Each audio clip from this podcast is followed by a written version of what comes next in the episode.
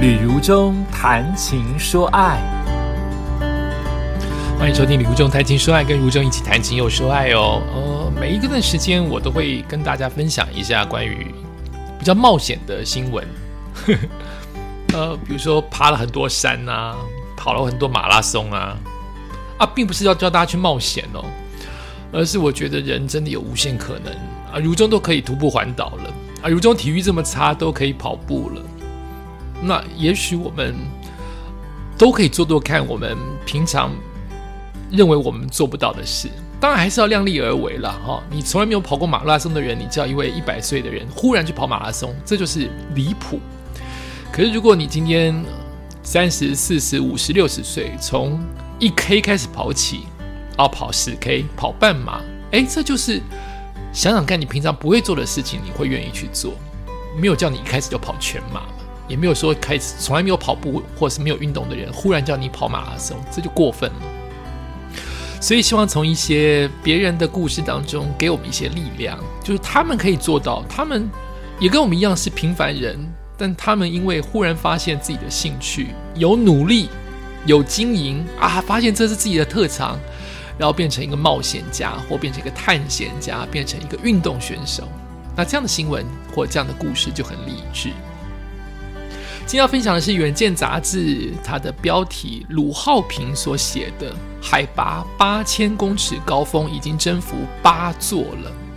曾格尔期许三十岁前完成十四座巅峰，所以他还没三十岁，会不会太厉害？圣母峰八八四八公尺，甘城张家峰八五八六公尺，耗子峰八五一六公尺，哎，就是八公里的山哎，我的天哪！马卡鲁峰八四六三公尺，道拉吉里峰八一六七公尺，马纳斯卢峰八一六三公尺。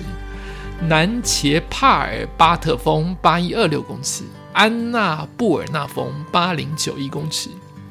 这些看似离我们很遥远、几乎遥不可及的山峰，对于登山家曾格尔来说，却已经成功征服了。他不仅已经完成了尼泊尔境内所有八千公尺的高山，更是台湾完攀最多八千公尺山峰的第一人。她现在是二十九岁的女孩子。目前已经成功的完成了八座八千公尺的高峰，而他的目标是计划在三十岁前完成全球十四座八千公尺的高山。也许这个想法看起来挑战艰巨啊，但由于这几座山峰都位于亚洲的喜马拉雅山脉，还有克拉昆仑山脉，只要坚持下去，未尝不能再写下记录。曾格尔在短短三年内，从登山菜鸟变成台湾第一人。历史上最年轻完攀十四座八千公尺高峰的人是三十岁又六个月。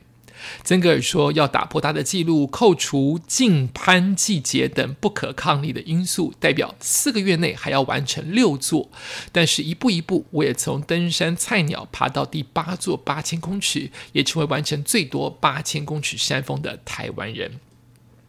从二零一九年开始，坚持不下不懈的自主训练之下，曾格尔与雪巴团队已经一同完成了八座八千公尺的高峰，希望在三十岁前完成十四座。那么接下来预计再挑战六座的八千高峰，其中包括了乔戈里峰，也就是所谓我们电影当中常看到的 K Two，还有布洛阿特峰、加舒尔布鲁木伊峰 G One。以及二峰、鸡兔等等，他的梦想是以我能力所及，让世界看见台湾。曾格尔开始登山到现在，其实不过三年，真的是太厉害了。靠着永不放弃的精神，他对登山的毅力和决心，却是外人所难以望其项背的。二零二一年，他完成第三高峰甘城张家峰的时候，受到了各界热烈的回响。同时创下了台湾与世界纪录，也获得了海外媒体的关注。这个时候让他发现，这是一次有海外媒体关注到我是从哪里来，让我发现这是我能力所及当中能够让世界看到台湾的机会。只不过登山所靠的不仅是体力和毅力哦，经费也是所有登山者的一大难题。为此，他发起了曾格尔八千集气计划。登上世界之巅集资，希望邀请大家以更直接的方式参与攀登世界高峰的过程，也一同为台湾写下更多记录。相信有你的支持，我们能攀得更高，走得更远。他表示，由于目前挑战海外高海拔山峰的台湾人不多，大家对于八千公尺以上的世界可能还不太认识，因此希望透过这次的集资，在完成攀登计划之后，邀请国际登山家来台交流，分享更多海外登山的知识，为台湾开拓八千公尺高山的视野，并让更多年轻人在具备充足知识和准备之后，更有勇气出发追梦。二零二二年五月，曾格尔攻顶世界第五峰马卡鲁峰。七月一号，他完成世界第九高峰南茄帕尔巴特峰的挑战，创下第一位台湾女性登山者成功登顶的纪录。刚成功登顶南茄帕尔巴特峰，海拔达到了八千一百二十六公尺，是曾格尔挑战的第八座世界高峰。他分享在攀登时的经历啊。现在正值夏季，中午气温还有二十度，但伴随的就是不断的融雪与雪崩。哇，低温的话就是很冷，很危险嘛。一人到到零零度以下是很危险的。但中午如果有二十度，听起来是好事，对不对？却因此会有雪崩跟融雪，一路湿哒哒的雪还会崩下来。天哪，都没有想过。因此，挑战当下，除了眼观八方、闪躲前方攀登者踢下来体积比人还要大的雪岩石，更还要在团队伙伴大喊“小心落石”。这个时候，在海拔五千五百公尺的山峰中奔跑躲避，哇天哪！就别人要要喊你小心落石的时候，你就要赶快跑，因为上面的落石正在往下奔，才会小心落石嘛。膝盖也因此累积了大大小小的淤青。从二营出发到四营，一共三十多个小时没合眼，最终平安登顶，让他感叹还好熬过来了。在漫长的登顶过程当中，也曾让曾格尔发觉到一些值得关注的议题。在台湾啊，很少系统化去面对山林，在山林开发后出现很多山难跟意外，因此在高海拔要先具备什么样的知识与技能？出发前要了解高山会出现的多样状况。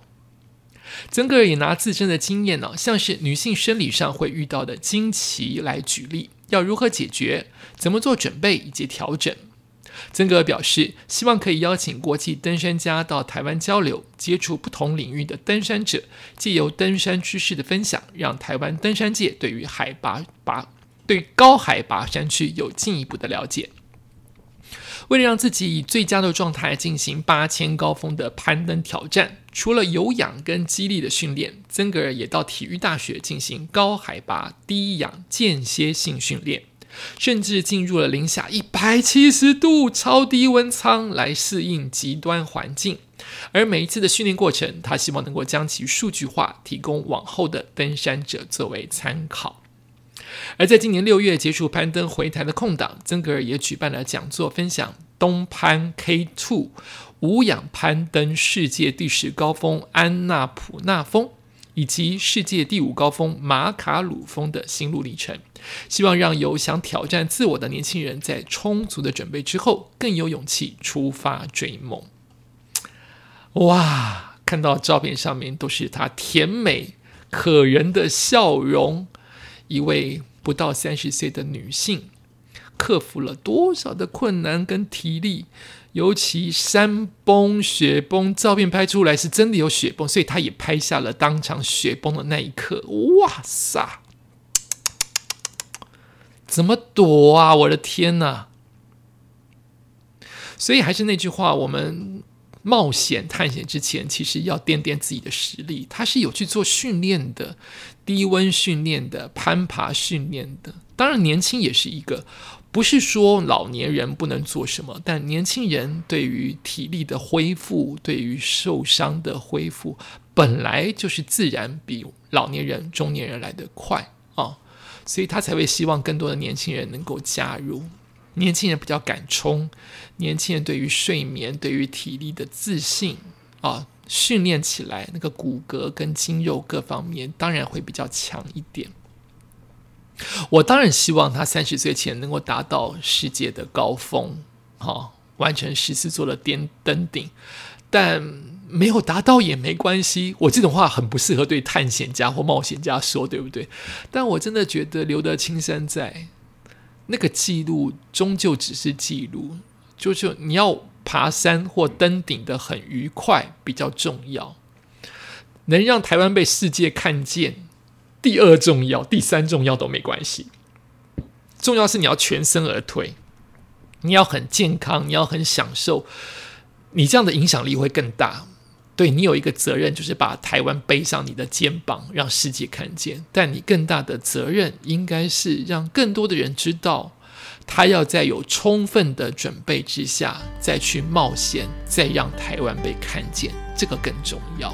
也希望曾格尔。能够真的达成记录，他现在要这个文章的时间是七月七号，也就是说，在几个月他就要变成三十岁了。希望他能够一步一脚印，真的能够完成。光要自己，光要台湾，最重要的事情是希望你平安健康，快快乐乐。先预祝曾格尔成功，也感谢你收听今天的《旅游中谈情说爱》，我们下次再见。